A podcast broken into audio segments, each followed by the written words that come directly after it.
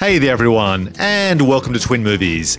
I'm Ben Phelps, and I'm joined by my regular buddy in banter, Gabe Dowrick. Hello, Ben Phelps. Hello, Gabe Dowrick. Good. Well, you said your full name.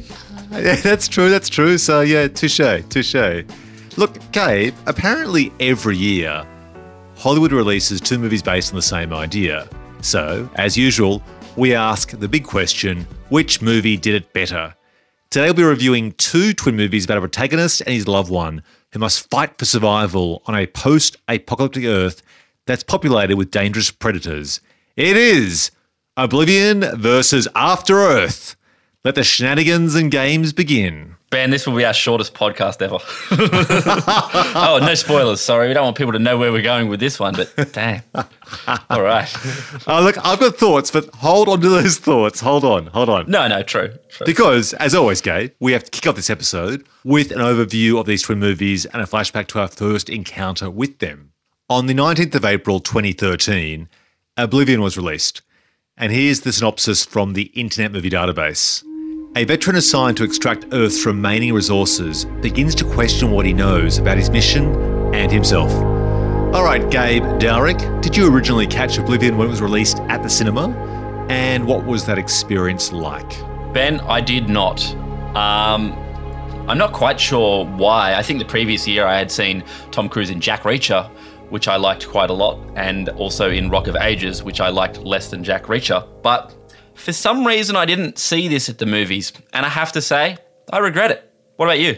Yeah, I saw it at the movies. I had read about the practical effects used, the practical visual effects used to make the film. I'd heard about the incredible production design. I really loved the director's previous work with Tron. Heard great reviews. So I was pretty jazzed for this film, and this was in a window of time where Tom Cruise was kind of finding himself in a post-jumping on couch on Oprah T V world in which he mm. was, he hadn't quite kicked off the franchise of Mission Impossible.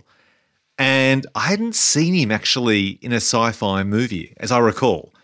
And seeing the poster design, the trailer, I was pretty excited. So I saw this on the big screen, and we'll get this into the review, but I've seen it many, many times since on my beloved home medium-sized screen.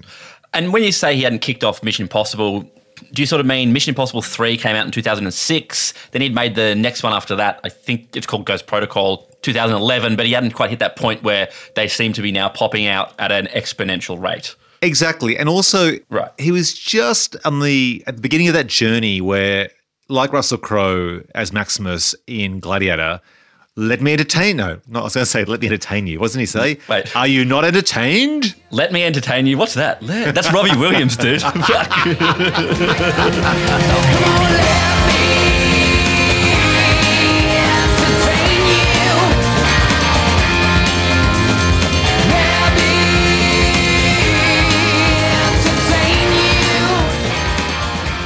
Oh, yeah, so he wasn't actually quite, yeah, sort of possessed by Rob Williams. Ah, they're all no, a bit campy. He wasn't kind of really in his groove, risking right. his life, doing his own stunts, learning how to fly planes and so on. He was doing that at the start, but now we're recording this in twenty twenty, and he was he's now locked into that. That's his brand. His brand is, let me entertain you. No, not that. Um, are you not entertained by performing stunts where he hangs off planes and hangs out of buildings and there's all sorts of crazy shenanigans and rarely injures himself? And this was a much more contained film. It wasn't so driven by the stunts as the trailer portrayed. And I was just really excited to see this. Um, but mainly it was because of the director. Like, Tron looked visually fantastic, and Joseph Kosinski did that. So I had all my black chips pushed over on the Joseph Kosinski, uh, wow. uh, what do you call it, the roulette colour? I don't know. I don't know. I was, I was pushing, I'm mixing metaphors here.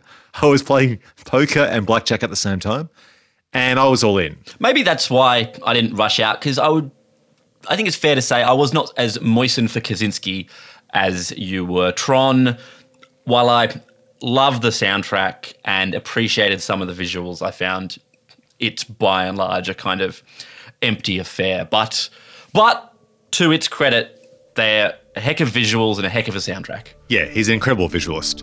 Um, all right, let's save our thoughts on Joseph Kosinski for our review and jump a little bit on in twenty thirteen, precisely to the thirty-first of May, when After Earth was released after Oblivion. And here's its synopsis from IMDb. A crash landing leaves Katai Rage. Is that his name? Katai? Yeah, Rage. We'll get to that. Fuck. We'll get to that. A crash landing leaves Katai Rage and his father, Cypher, stranded on Earth. A millennium after events forced humanity's escape. With Cypher injured, Katai must embark on a perilous journey to signal for help.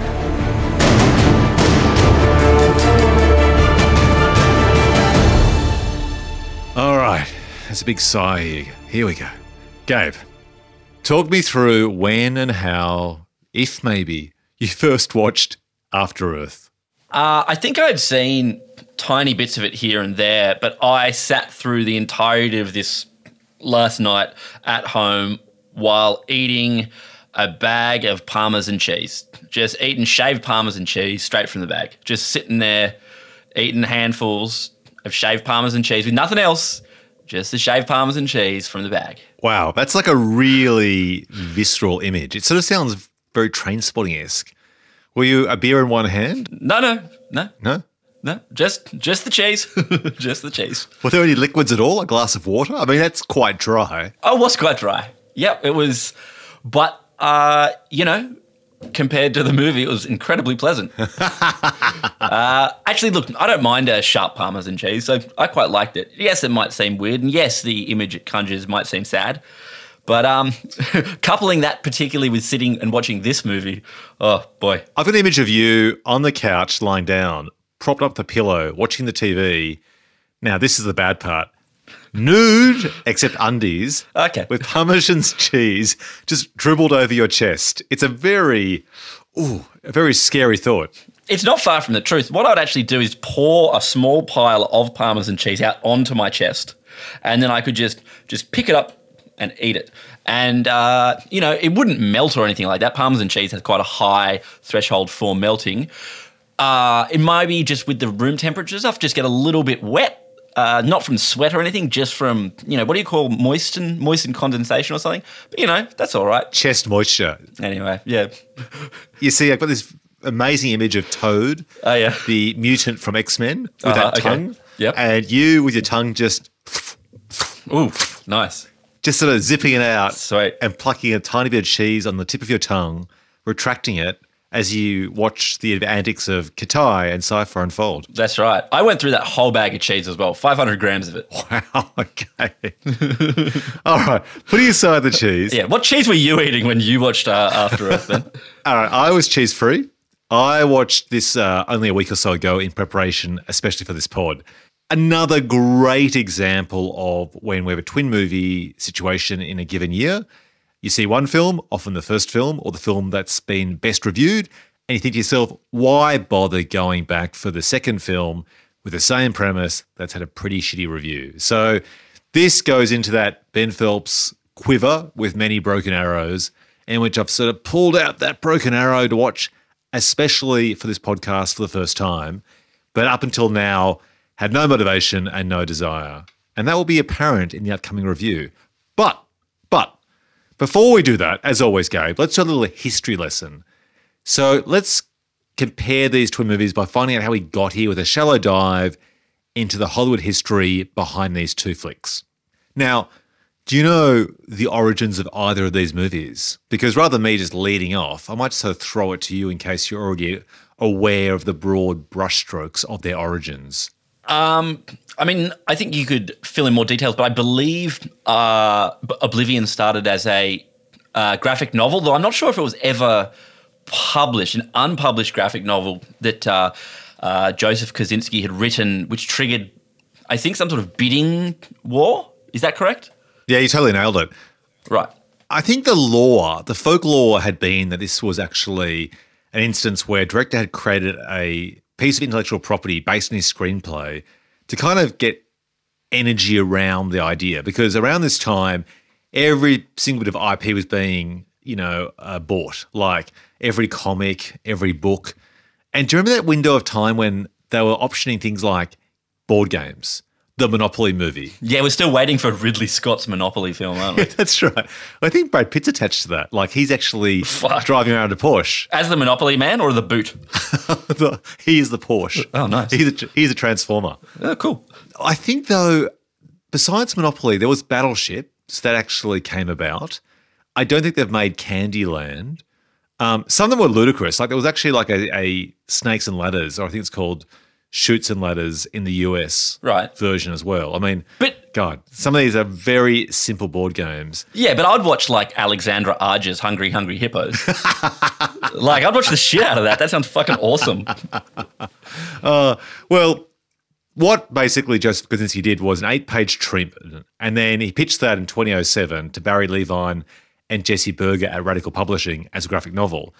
And you're right. What actually happened was they developed it further and further, pretty much like storyboards, uh, artwork, you know, inspirational artwork that would sort of define the visuals and the tone of the eventual film.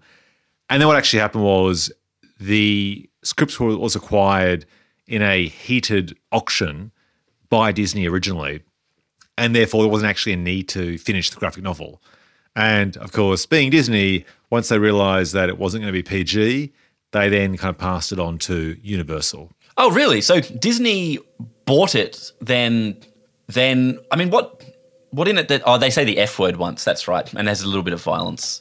Yeah, and this is also too like it was a Disney brand, so they're fine having their M-rated, M-classified Marvel movies under the Marvel brand. And even when they sort of had Touchstone, which was their – adult mm. brand, the adult label. But this was actually bought by Disney, you know, with that sort of big D and the big I. And I went, you know what? This is too much. Because I think, I could be wrong, but I think Tron actually might be P G thirteen or P G. Tron's Disney, right? Yeah. Yeah, exactly. Yeah. And the other reason it was Disney was because the first Tron was Disney. Ah. Yeah. Interesting. Anywho, that's where it came from. Yeah, right. Now, as for After Earth, this one's interesting. Have you done any reading about the origins of this one? Uh, I did, because I remember when it came out, there was sort of speculation that this was, in a way, Will Smith's Battlefield Earth and had somehow or is somehow connected to uh, Scientology. Um, but that's all I kind of really know. Is is that correct at all? Uh, yes and no. So I think you're right to say it actually did end up coming what Battlefield Earth was to John Travolta.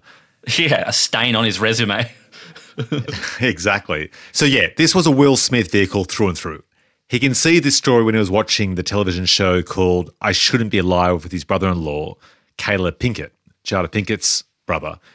And it was originally not a science fiction story, but about a father and son crashing their car in the mountains or some remote region, with the son having to go out and get rescue for his father. But then Smith himself decided to change the setting to one thousand years in the future, which, of course, then imposed a higher production budget. And this is the ambition of Will Smith, and you can't say that Will Smith isn't confident. This was going to be a whole universe, and this is in the, I guess, the time when everyone was really getting excited about Marvel's cinematic universe. This was meant to be the first film in a trilogy, right? Yeah. He... Yeah, he uh, he contacted um, Gary Whitta, who had done the Book of Eli, which we actually did a review of in a previous Twin Movie podcast episode, which is a simple log line for the movie, and that is, a father and son crash land on Earth one thousand years after it's been abandoned by humankind. And that was it. Yeah, right. And so impressed with that idea, Whitta then fleshed out it further and pitched it to him, and then became the first employee on the project. Uh, and then... M. Night Shyamalan, he of The Sixth Sense, came on board later, and it was actually the first time in twenty years that he accepted a project based on someone else's screenplay, and the first time in which uh, he doesn't actually appear on screen as an actor, which is kind of makes sense because it's pretty much a two-hander for the entire time. But, yeah, that's the origins of this film. This was going to be Will Smith's vehicle, his own cinematic universe. Wow. Yeah. So most of that stuff has obviously not come to pass. There is no After Earth video game. Clearly there is no After Earth sequel, is there? When we get to the marketing, missteps and madness, I've got a few surprises for you. Great, awesome. So why don't we start with a review? Let's start with Oblivion first, as it was released first. So Gabe, over to you. Did you like it? What didn't float your boat? And was it a good execution of the common premise it shares with After Earth? Uh... I feel like this is a movie from a guy who saw the movie Moon and went, oh, I like that, but it'd be better if it had way more spaceships and flying around and action, you know? Like four years earlier, he was like, it's pretty good, but, you know. Um, I think there's a lot to admire about this movie. I, my guess is that I don't quite like it as much as you. Um, but having seen it a couple of times, it's definitely a movie that I feel has grown on me or got better with each time I've watched it. I think there's a really fantastic attention to detail in this movie. Um, and I really like the world building of it. It seems both sort of very futuristic but then also believable or something. Um, uh, and, hey, I love T C. I love T C. Um, is it the best execution of this uh, story? Certainly better than the other one, but yeah, I don't know. What are you? What are your? What are your big thoughts on this one? Yeah, I agree with everything you've said. Uh, I guess one thing I'll say is this: I agree. I think this film actually gets better on each rewatch, and that's very uncommon for me these days. In fact, there are so many good movies out, and there are so many great T V shows on, and I've got this huge Netflix list and a list on my app of all these T V shows and movies I haven't watched at all, at all. and must watch for the first time. This one is actually one that I would put on put on T V, I reckon, once per year as a guilty pleasure, maybe once every two years. Um, and we've discussed like what defines a guilty pleasure. In this case, actually, I wouldn't even call it a guilty pleasure because I actually think it's a really high-quality film. And why it scratches itches for me, I think the first thing, which took me a while to realise, is the soundtrack by M eighty-three. Oh, how good is it? It is fantastic. I was playing it today actually around the house just as everyone was having lunch and just sort of, you know, pottering. And there aren't many soundtracks that actually can be freestanding. And I used to actually write screenplays to this score over and over. So I think that's also locked in a resonance with the film for me because I've heard the music so many times in the past just playing in the background whilst I'm writing. But it, I mean, look, I, I got to say, I've only been back to watch Tron Legacy once or twice since it was first released in twenty ten. And the only reason why I think that film resonates with me is the score by Daft Punk, mm. similar situation, except that's all. That's all. And when I tried watching it recently about six months ago, I was pretty bored after six months. Whereas this film, it uses the score as well, if not better, than Daft Punk's score in Tron Legacy. But I just find it really interesting that it managed to be both grandiose, yet very contained, which links into your comment about Joseph Kosinski watching Moon and going, this but bigger. yeah. Um, because when you look through the cast in this film, it's only about five or six people, right? Yeah, totally. T C a couple of times, you know. Spoilers. Morgan Freeman, the Kingslayer, and Olga. yeah, that's right. Um Andrea Riseborough, Riseborough? What's her name again? Andrea Riseborough? Riseborough? Riseborough, yep. And then like lots of extras for a very short window of time on planet Earth.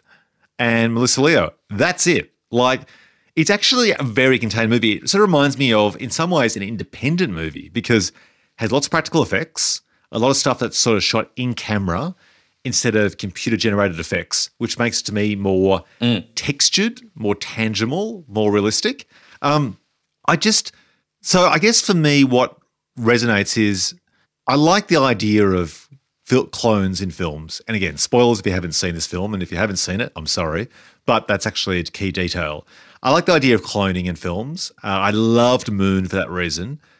I love the idea of... You don't like Prestige for that reason, though. Psh, come on.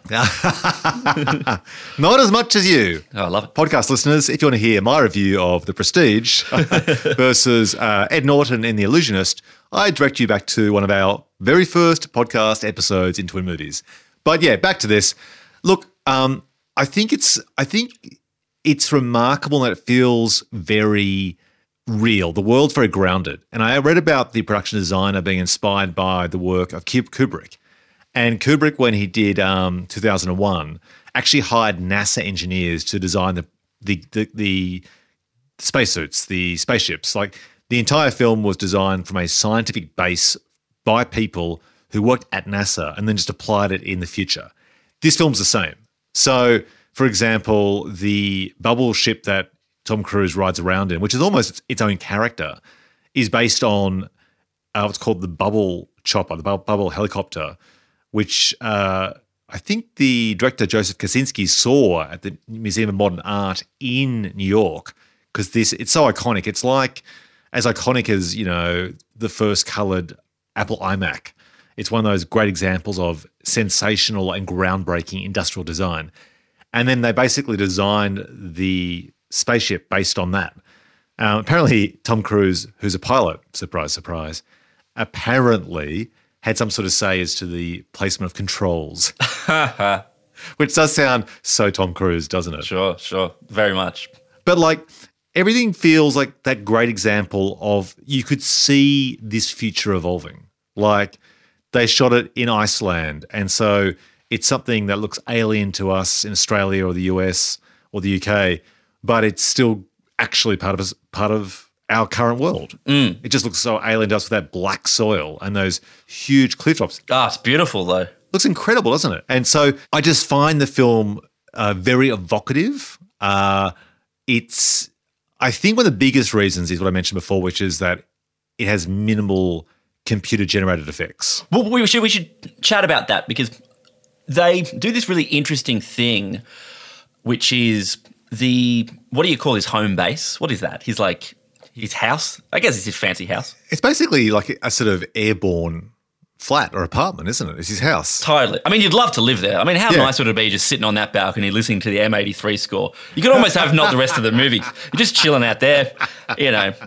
I'd watch that, you know. Oh, totally, totally. But didn't they didn't they shoot that, obviously not practically, but they built that and then they used, I think it was eleven giant screens that would um, that circled the the set, which had all of the um, sort of sunset and vistas. Is that right? Yeah, you totally nailed it. They actually took a uh, red camera up to this, you know, incredible peak, and they shot for like thirteen days, and they just shot like the entire day from like, you know, eleven or so different camera angles, and then they played that back on set on these giant screens outside the windows of T C and Andrea's, you know, little apartment, and that actually then lit the inside of the space and actually gave them a sense of height and whatever. I mean, it pretty much, mm. this is seven years or six years before The Mandalorian used this technology in a revolutionary way on Disney Plus. It's pretty much that, isn't it? It's like, it's somewhere between that and good old-fashioned blue screen, all those effects with Charlie Chaplin where they'd project, you know, a train behind him with a projector and he'd be like running on a stage trying to outrun a train. It's sort of like halfway between old school technology like that and this modern way where they use kind of computer game engines to light an entire scene with just giant L C D screens. Yeah, I don't know if there's some sort of weird splitting hairs thing for me, but I, I like this. I'm not a huge fan of just, you know, how much blue screen, green screen gets used in movies now. You know, you, like we always joke, you look at the behind the scenes of Marvel movies and they're all just shot with the same three-point lighting setup and the characters standing on apple boxes, and it seems really tired. But doing this for some reason, I don't know, it just feels like you're sort of combining those things. You went and you shot the plates. Now you're on a a, a set and you've got them um, up there and the actors can see them, and that sort of the light that you'd maybe never otherwise get, you know, that just sort of spills off that, hits them in a much more naturalistic and interesting way than just, you know, uh, comping in a digital sunset later and then throwing some lens flare in the foreground. Yeah, totally. I mean, look, you and I are, are the same in that we don't dislike any technological development if it enhances or makes something better. Like, we're all for that.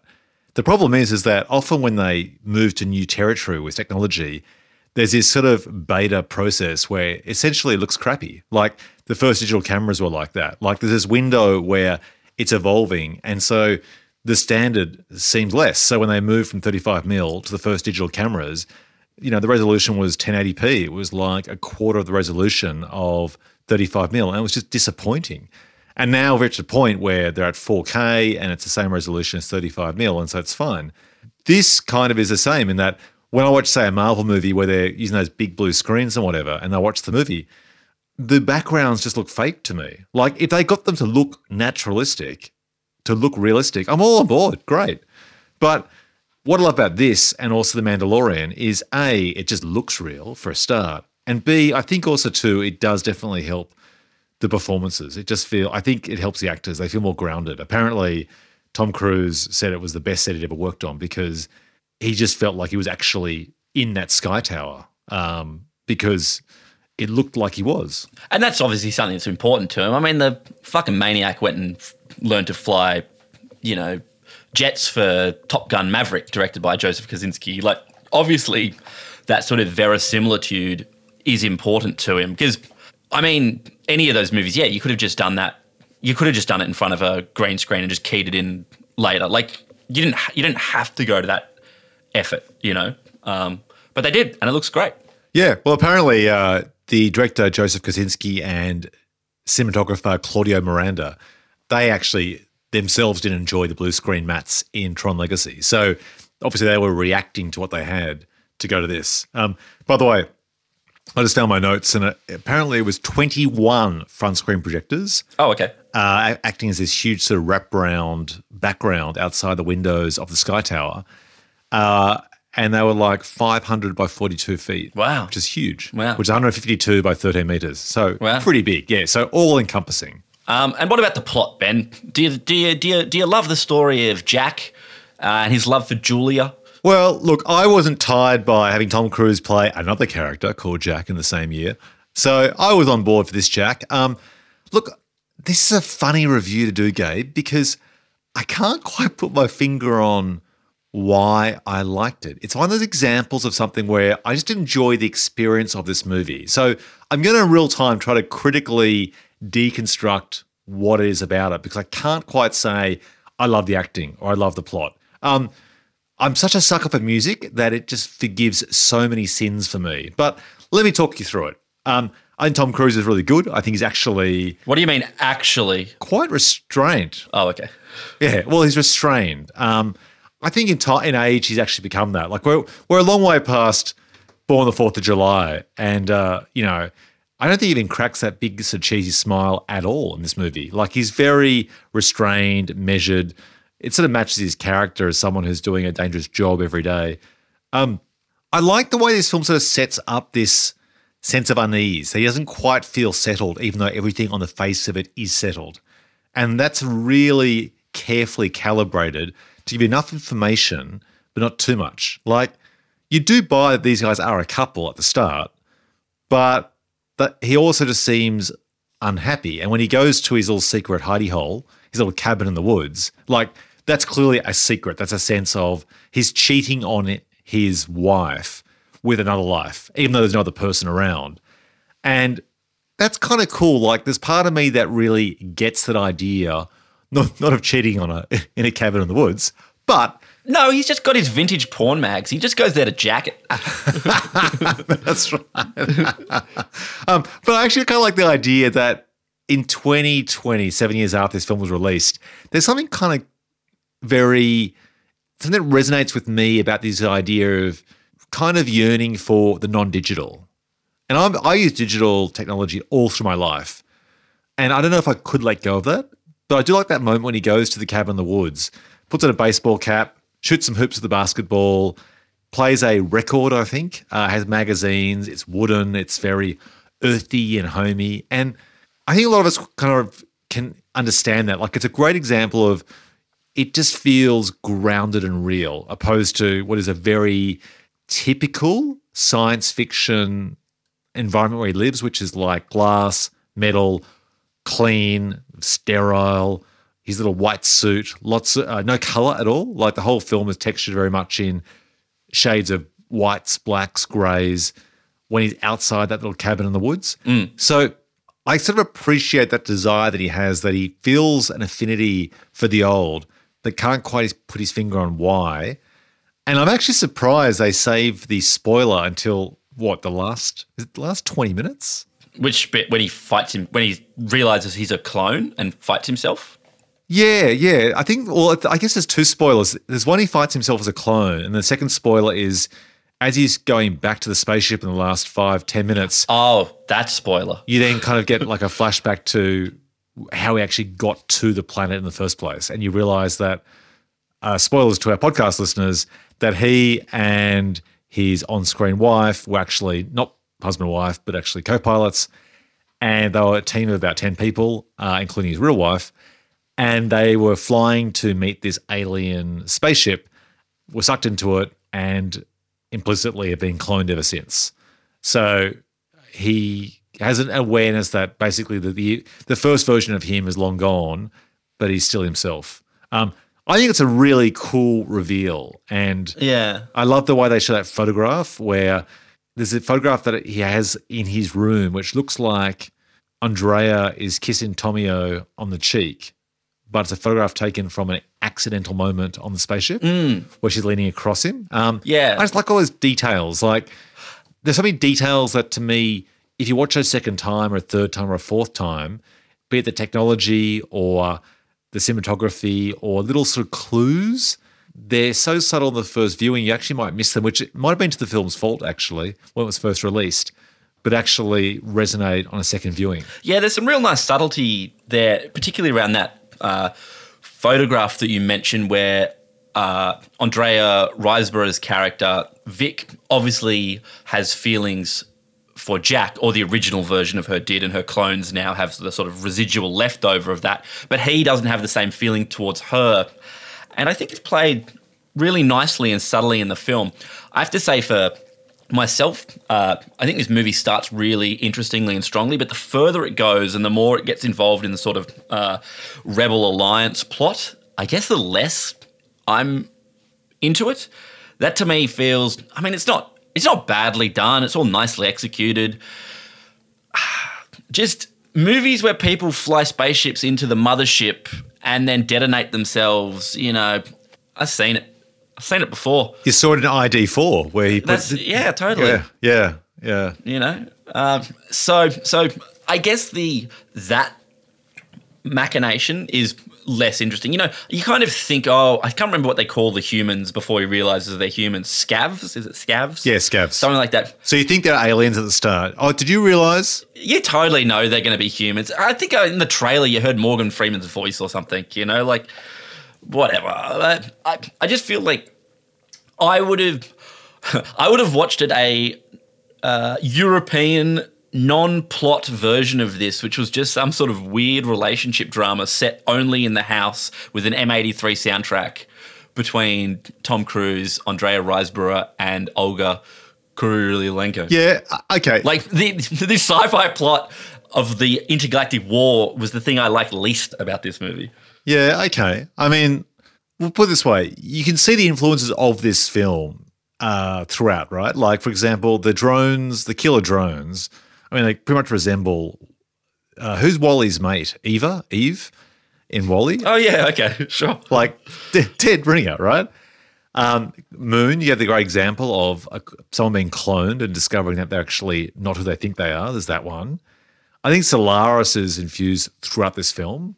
Oh, totally. I mean, fuck, Solaris. All versions of Solaris are – yeah, that's right. I'm gonna, I'm going to bat hard for the Soderbergh one too. Solaris rules. Oh, wow, nice, nice. I I think, yeah, I guess this comes back to pretty pictures, right? So the director, Joseph Kosinski, is an architect by training. He actually still lectures in architecture, which I find quite amazing. So huh. he's quite an interesting person in that, as well as being a storyteller, I mean, obviously he kind of came up with the concept of this more than the screenplay, and he's more of a visualist. The whole film looks pretty. Like, it's a very controlled, measured film, right, which very much, I think his style very much suits science fiction. Would you agree? Oh, yeah, totally. I mean, until we see Top Gun Maverick, I don't think he has a, any other genre. He's, oh, no, he made that. What else was the other one he made? The firefighting the one. The firefighting oh, one, yeah. which I never saw. It's pretty good. Pretty good. Oh, it is good, is it? Okay. Yeah, yeah, it's good. It's good. It, although that has a very different, from memory, I think that sort of it apes more of a, you know, um, who's um, Discount Michael Mann, that guy who was on Chicago Hope? Discount Michael Mann. Now I'm really curious. Yeah, yeah, yeah, yeah. He directed The Kingdom. Oh, I love Peter Berg. Yeah, Peter Berg. So, look, I love Peter Berg too. I love me some Peter Berg. Don't get me wrong. I'm sorry, Discount Michael Mann. I didn't really mean that. You're, you're more like half-price Michael Mann, you know. Peter Berg actually did Battleship, by the way. Oh, we'll see. Okay. Ob- Oblivion is... I think that came out the same year as this, in fact. Oblivion is so much better than Battleship, which is just terrible. Look, I actually think that Oblivion feels austere, and that actually could mm. be a problem for some people, that it might feel emotionally distant. I actually found an emotional resonance. Like, I actually did enjoy the tension between um, Melissa Leo's character, who we should talk about. Did you pick up that she wasn't human at any stage? Uh, I think not until the twist, although... You know, it's it's certainly one of those movies where you're like, well, something's up here, you know. What I thought was cool about it is that Melissa Leo has that accent, which I think very much grounds her as being human, right? Mm-hmm. Like, where's she from? She's in the Midwest or Georgia or, I mean, I'm being I'm being very unsophisticated and actually acknowledging where her accent's from. But, you know, it's that Holly Hunter kind of accent, right? Like, mm-hmm. I think by casting someone like her who often plays working class characters or struggling characters, uh, it, I think it actually removed any perhaps suspicion you may have that she's not human. Had she had a British accent, a hoity-toity British accent, like some sort of Doctor Who villain, you may have actually suspected that she wasn't the real McCoy. So that was actually smart casting, I thought. And I kind of like love those details. You know, we talk about the use of vernacular in a world, like a way to kind of ground it as being real, where people use certain terminology and you actually don't know what that terminology is or what those acronyms are, but they use it enough that you go, okay, I don't know what they're talking about, but it sounds like it it works in this world, and therefore I believe this world. And there's that great phrase where she asks them regularly at the end of a, a mission, are you an effective team? It's like a recurring kind of uh, question she asks, and they've got to answer that. And there's actually a similar expression where I think Will Smith says to his son in After Earth, take a knee, take a knee. Oh, yeah. Yeah. Now, that doesn't work, and we'll get to that. But I like when movies do that. Like, it's like, you know, it's like a way of placing you in their special space. Like, okay, they've thought this through. This is the way that they talk. So that felt like three-dimensional from my point of view. Um, I guess getting back to your point about the scabs, I didn't realise initially that they were human. I hadn't seen the trailer beforehand to avoid being spoiled. So I was surprised. Um, so everything that followed where we learned that they were the remaining humans on Earth, uh, I thought was cool. Um, I, for me, I agree. It gets a bit weak when the drones attack them in their hidey hole. But to me, the ending where Morgan Freeman sacrifices his life with Tom Cruise – clone number forty-nine, I really liked. I think the biggest problem I've got is that Tom Cruise manages to get Morgan Freeman into that spaceship and no one detects it. Like, really? Like, they don't have X-ray machines. They don't have some sort of technology that would actually verify that it's not his uh, real wife, Olga, and it's just some sort of old dusty guy. Old dusty guy. That's a stretch. That's a stretch. It's just, it's just an old dusty. All you've brought me is an old dusty guy. Yeah, I mean, that's a bit. And then that they get to have their cake and eat it too, where Tom Cruise can sacrifice himself, but then his other clone can turn up at the very end and just keep banging his ex-wife. Yes, that's right. That's totally. You know. Like, it's like, like a total win-win, isn't it? Like, he get this is like the ultimate Tom Cruise movie. He gets to sacrifice himself and be a hero, but they'd still get to survive. Yeah, yeah. But what happens if another another Tom Cruise clone turns up, and then another one? Well, and then another one, and it's got to be a. I think we all know what happens there. I'd watch a movie where. Never mind. I wasn't going there. Oh, okay. But I, I, look, I think we're in dangerous territory. Each to their own. All right. Yeah. Look, um, I also think it's. I don't know, like. I think it's a great example of Morgan Freeman also elevating a movie with his sort of presence. Like, he's just great, isn't it? Like, you can cast him in anything, and it's a cliche, but I would actually listen to him read the phone book, and this film benefits from that. Have um, they cast okay, someone? Okay, okay, hold on. Hold on. I don't believe this for a second. I don't believe this because have you seen Eye for an Eye, Alpha, Just Getting Started, Going in Style, Ben-Hur, Momentum, Last Nights, Dolphin Tale two, Ruth and Alex, uh, uh, Transcendence, Last Vegas, uh, the, the Magic of Belle Island. You say you'd listen to him read a phone book, but you didn't get out and see any of these fucking movies. Are these all films starring Andrea Riseborough? No, these are all movies that Morgan Freeman did between the movies that you did see. No, the point I'm saying is that I wouldn't. I didn't go to see Oblivion because of Morgan Freeman, but when he appears, okay. he elevates the movie. Fair enough. Whereas those films you're talking about, I saw him on many D V D covers when there were still D V D stores around the like late twenty tens, late two thousands, when he and uh, who was it? Him, Bruce Willis, Nick Cage started doing lots of these straight to video on demand or straight to D V D movies. And I'd see him on the cover, but I'd never actually go and see those movies because he's in them. But when he is in them and does appear, hey, I'm all I'm all on board, Morgan. Okay, fair fair enough, fair enough. So that's kind of the end of where I stand. I guess, is it the best execution of this idea? Look, it's kind of funny, right? Because both films are about people that come back to Earth a thousand years later. I don't actually think this film is really about that. Especially, like, it's, I guess that's like one of five things that define this movie. Would you agree? No, if we were saying, is this the best movie about someone who comes back to Earth thousands of, not thousands of years later, but later? But you're right, that's not what it, that's not what it's about, is it? No, I mean, I guess the only thing you'd say is that he yearns for an old version of Earth that he vaguely remembers when he hangs out his little cabin in the woods.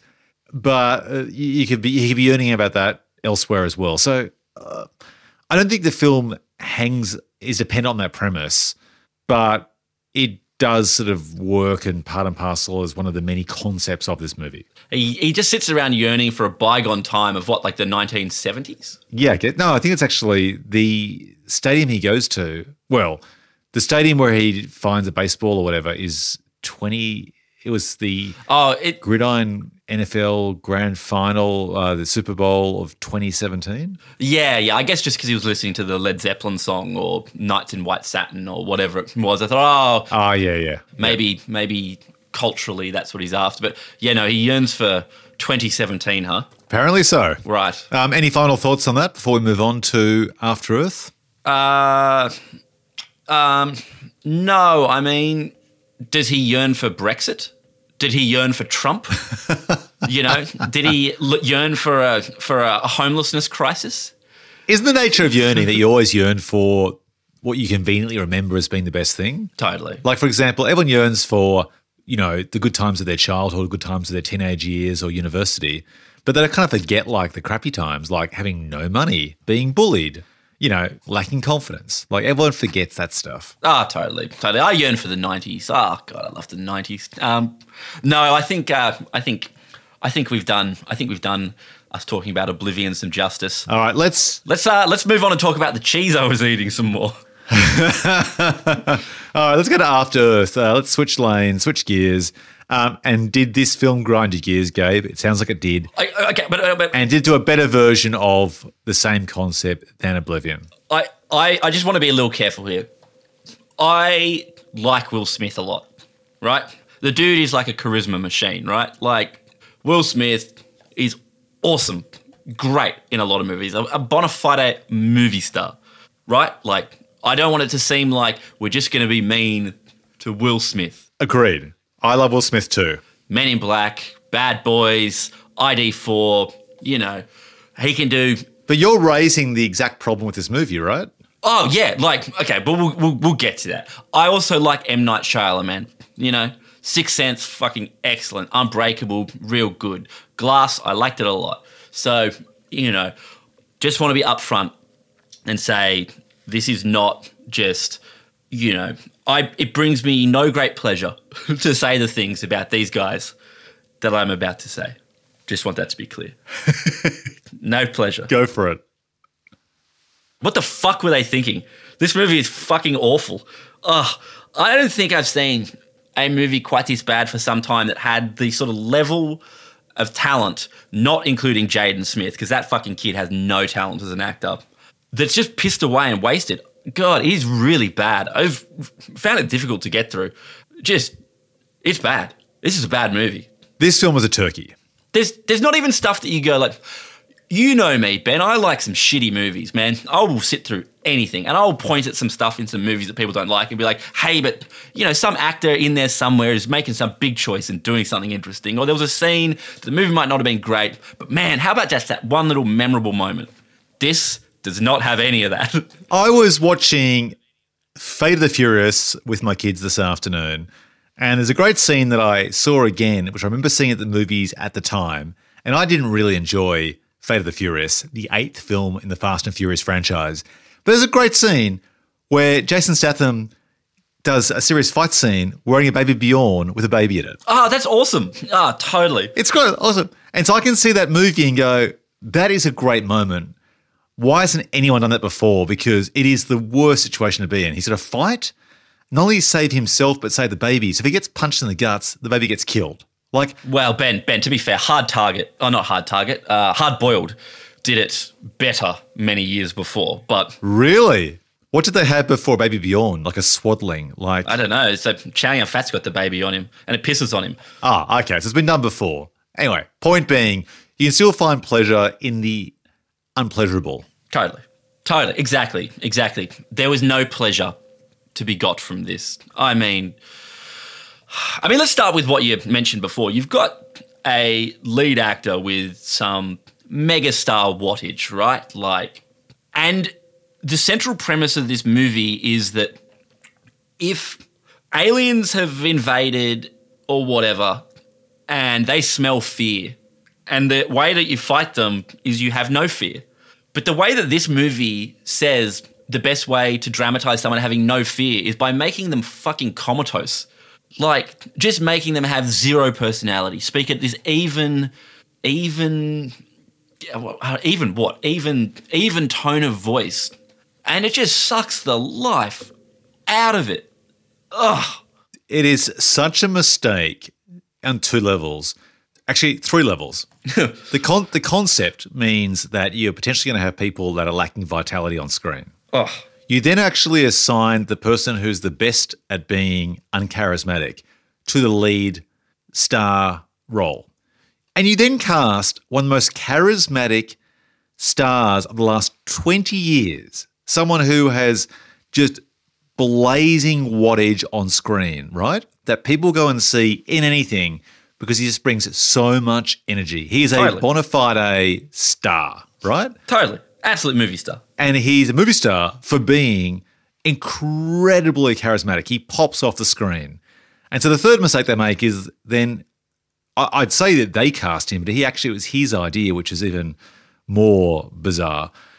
He is then the lead actor in this movie. Like, it is just tripling down on a mistake, on a mistake, on a mistake. And it you're right, it just kills the movie dead. Every time they cut back to him in his crass spaceship with his broken legs and he's just talking in that monotone thing, telling his stupid son to stay calm.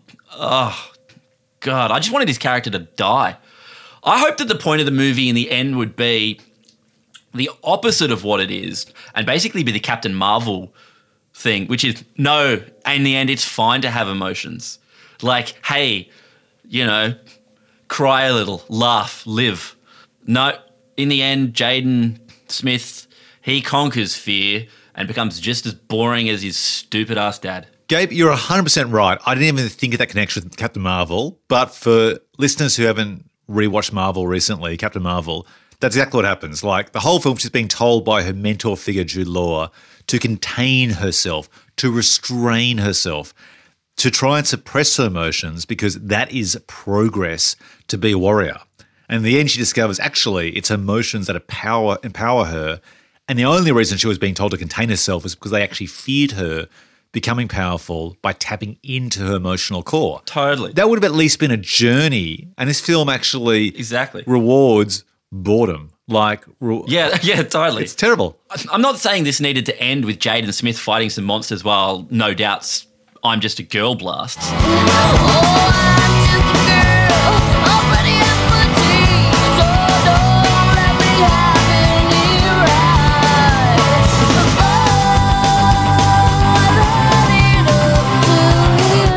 Not necessary, but I mean, you know, like, could wouldn't it have been more interesting if the monsters smelled boredom and you had to walk around with a smile on your face? Like, fuck. Like, and Jack Black's the main character. Yeah, well, I'd watch the shit out of that. I mean, and I know Jaden is something of a, I don't know, is he like a Twitter celebrity with those stupid tweets he would write? Um, Social media celebrity, yeah. So whatever, yeah. yeah. And he, I guess he was okay in that Karate Kid remake reboot thing. Oh, but he's just bad in this. He's just bad in it. He's not he's not a good actor. He looks like he kind of doesn't want to be there. Yeah, you're right. I agree. He's not a good actor at all. Like he's he's he's a poor actor, unfortunately. Um, he's also the, a poor actor to have in this particular character. Like it's double whammy. Like he comes across as whiny, mm. and I don't think that's the sort of person you want to have in this role. You want to have someone who's actually scared, not whiny. He comes across as petulant, and never a great trait in a hero of a movie, right? Like the closest I can think of is maybe that scene where Luke Skywalker in uh, Star Wars talks about, um, but I want to go, I want to go. You know, he wants to leave the planet and join the Resistance. But I was going into Toshi Station to pick up some power converters. Yeah, but at least he wants to do something there. In this, Jaden's like, I don't want to do it, Dad. Yeah, that's I don't want to. That's true, that's true, I don't wanna. that's true.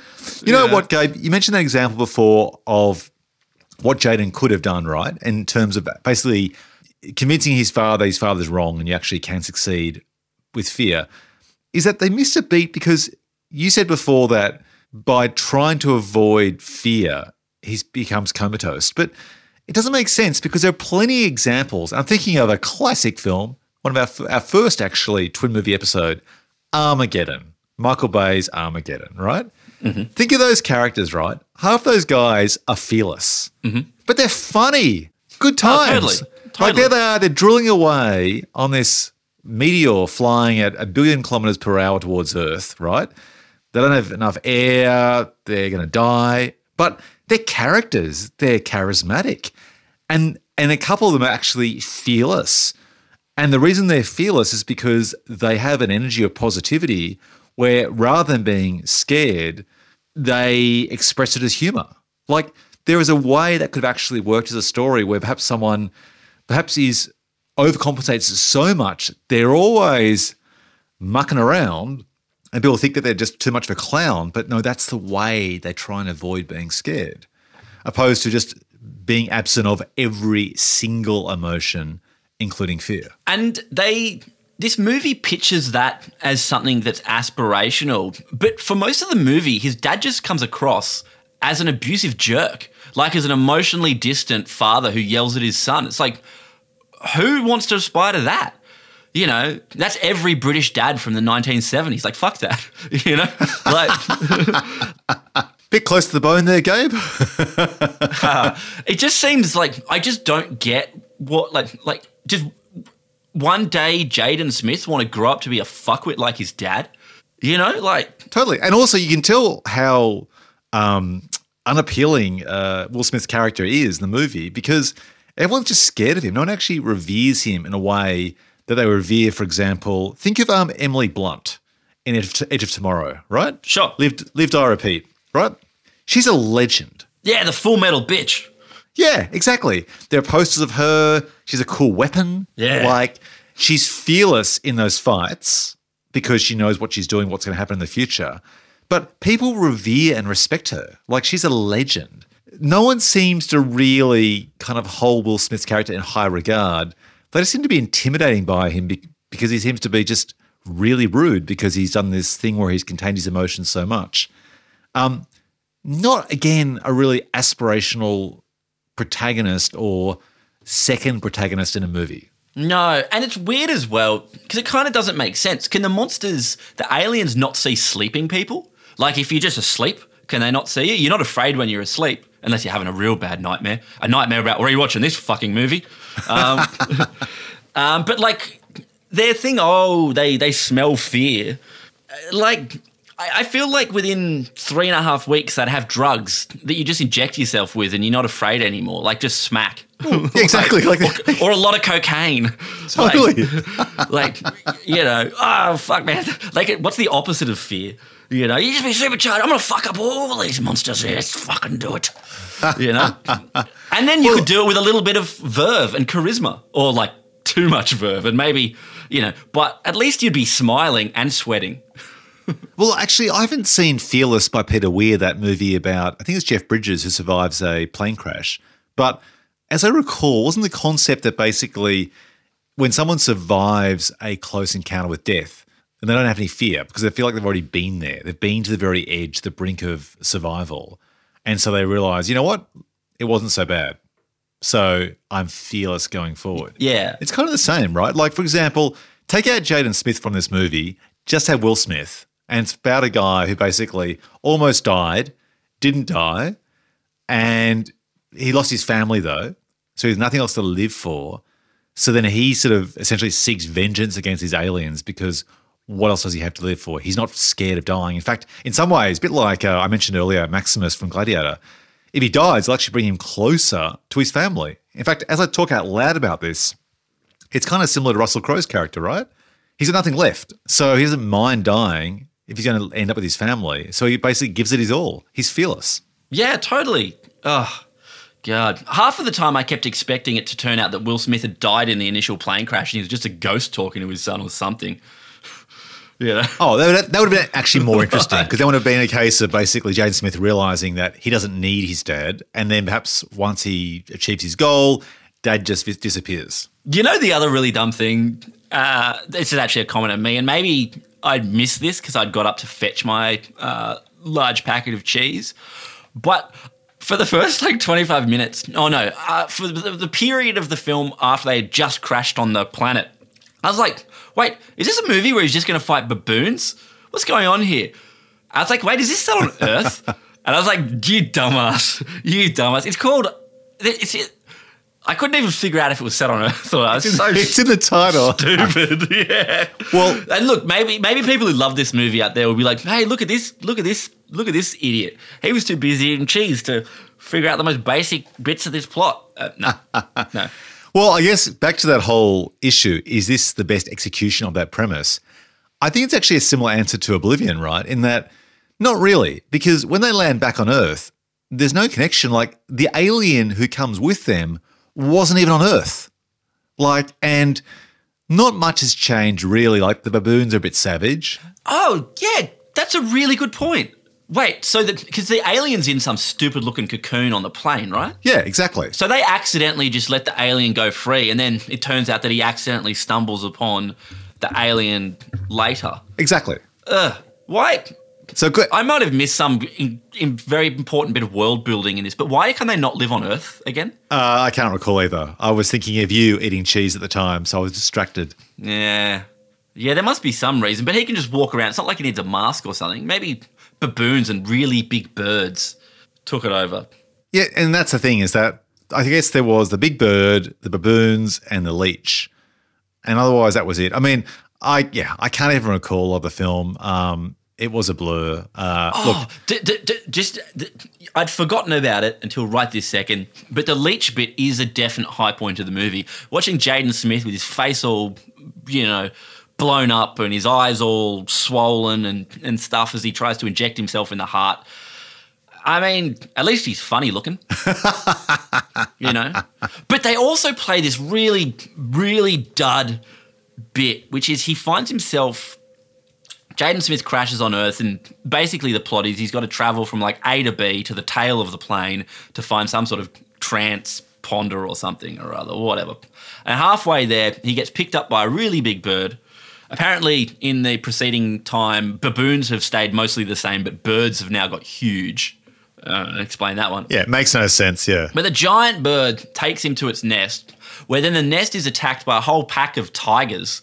or sort of more prehistoric looking tiger, whatever, that eat the baby birds. You should never ever in a movie introduce cute baby birds and then kill them. Who the fuck wants to see that? It's terrible. It's a really poor choice. It's like, this is a movie ostensibly for kids or something, kids and idiots. Who wants to see these sweet little birds, chirpy birds, get eaten? No one. No one. And also, then that bird actually rescues and saves Jaden to its own detriment and dies implicitly because it's now taking Jaden on as its surrogate child, even though Jaden didn't save the baby birds from being killed. It didn't actually really help out much at all. No, it, I, I thought he was going to save the birds. Like, picture this. This would be a better version. The bird drops him in its giant bird egg nest. And it's like, I'm going to feed you to my chicks. Somehow it's going to do this. The chicks are tiny and Jaden's pretty big, but whatever. It's going to chew him up a lot and spit him into their mouths. But then the, the saber-toothed tigers attack. Jaden fights them off. He saves the birds. And then the big bird feeds him like the chicks by like spitting food into his mouth. I'd like that. I'd watch that. That sounds fun. No, the same film without him being fed the chicks, just being saved by the bird makes more sense because he saved the bird. It- yes, yes. But my point is I'd like to see him fed by the bird. That's the bit I'm after. That's a hell of a visual. Yeah. You know, again, at least it would inject the movie with a bit of bit of verve, you know. Um, and then the other thing this movie does is they have a very linear, he's got to get from A to B. And along the way, he has all of these sort of flashbacks of his previous life on every fucking planet in one of these tired movies is called something Prime, Nova Prime. Oh, Nova Prime, you know. Um, oh, it's so devoid of any kind of interest or drama because who cares? He, he gets, like, visited by his, like, hallucinogenic version of his – is it his sister? It's his sister and his mum, yeah. Right. Who gives a shit? Like, it teaches him nothing. Nothing happens from it. You just feel sad for Zoe Kravitz and Sophie Okonedo, who are who are better than this, you know. Oh, so much better. And also, by the way, too, the whole motivation where Will Smith's character, Cypher Rage, has rage because he felt his son, Jaden, didn't actually try and save his sister. It's just ridiculous. Like, in the movie, Zoe Kravitz kind of puts him in a little shell, a little plastic aquarium to keep him safe, to try and defend him while she tries to kill the alien, and she fails, unfortunately, and dies. But it's entirely reasonable, and everyone would do the same thing in that there's no need for both of them to die, and she says, well, I'll try and save you, but, you know, you be safe. Yet for some unknown reason, this hard-ass Will Smith resents his son for not dying as well, and he even says, I would have died. Like, you did you want me to die as well? Like, Jaden Smith is entirely reasonable, even though he's petulant, about what he did, and yet Will Smith thinks that's unreasonable. Yeah, it's not even played in a in, – oddly, I watched um, uh, twenty-eight weeks later a few days before, and that starts really interestingly with Robert Carlyle's character sort of making this choice where he abandons his wife in the house and then he feels guilt about that. He thinks she's been bit by the zombies or – rage-infected lunatics or whatever. Um, and at least you feel like he did a thing that he feels guilt over. In this, it's like, you're right, like there's no moral complexity to it. Will Smith is entirely just an asshole. And I, you just don't, like, maybe he just doesn't like his son. Maybe he knows what we know, that this whole thing is a fool's errand and they would have all been better off if they were dead.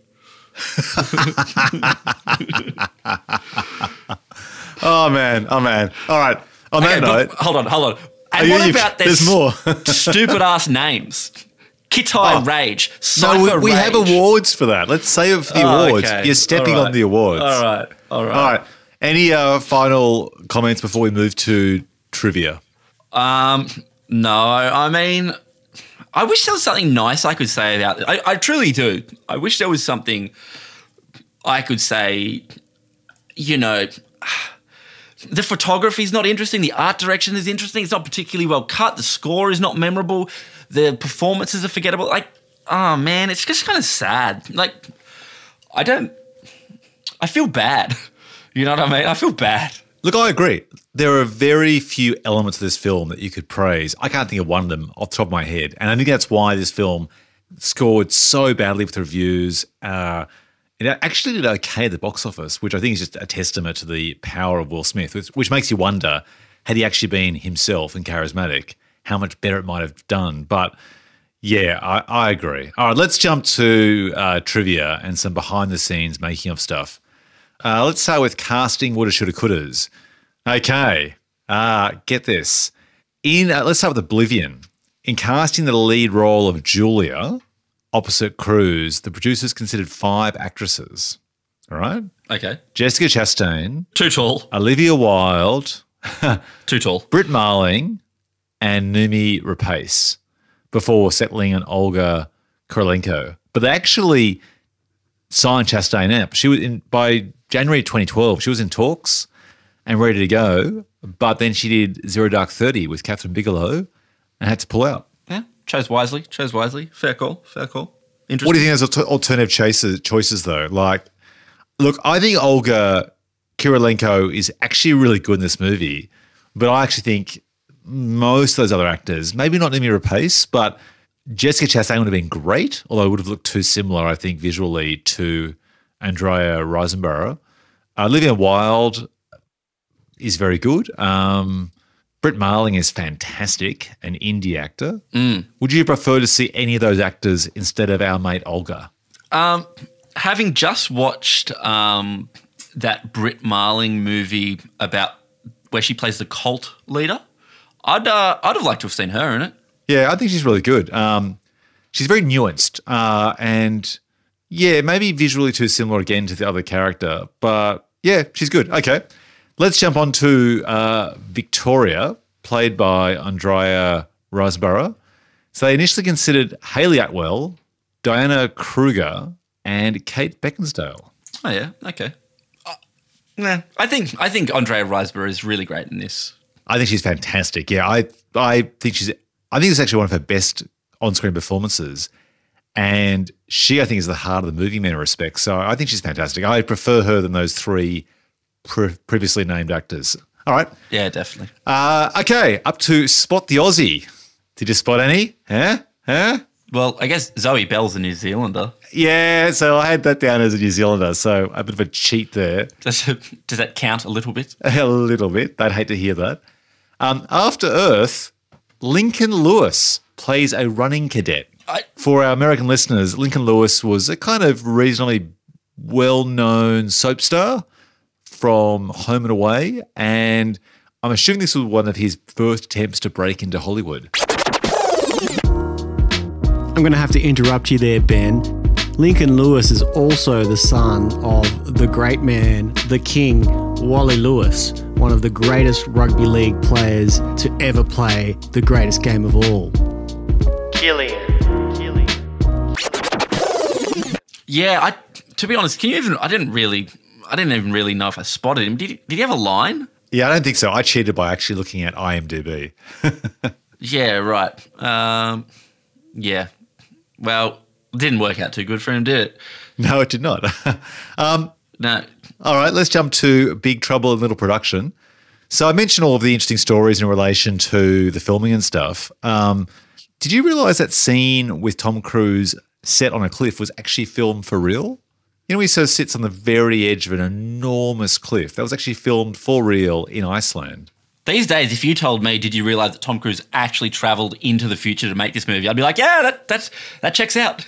Well, he's actually going to do a movie set in space in the future, like actually filming in space with Doug Liman, of all people, who's notorious for, like, you know, not making the smoothest production. Yeah, right. So he, with NASA and uh, Elon Musk, is going to do a film in space. So I guess anything's possible. uh, Elon Musk is such a chode. um, all right. Uh, After Earth. So apparently Will Smith was responsible for much of the movie's direction, in that he actually directed Jaden Smith instead of M. Night Shyamalan. So M. Night took care of the blocking, the composition of shots, placement of the camera, and the visual aspects of the film, like the colour and design. But Father Smith actually did all of the acting, because basically the film only has Jaden Smith in it for most of it. Uh, And then when the storyline and acting were both heavily criticised, uh, Shyamalan decided to take the blame. Wow. That's interesting because Shyamalan is obviously a reasonable director of kids. I mean, The Sixth Sense, Unbreakable, both child act- Signs, you know, a bunch of kid actors in that, The Village, The Visit. I don't know. But pretty hard to compete with your dad, right? I mean, when dad's basically saying, this is my idea, I'm the biggest movie star in the world, I hired you, and my son's going to be in it, who's never acted before, I've got this.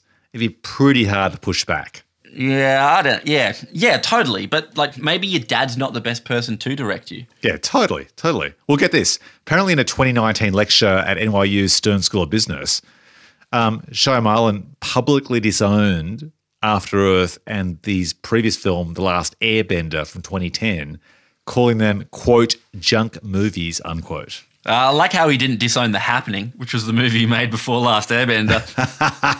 No way, man. I'm sticking by that. I'm going to defend that till the day I die, Shyamalan said to the, the Institute of Business Affairs at some university or whatever. Sure.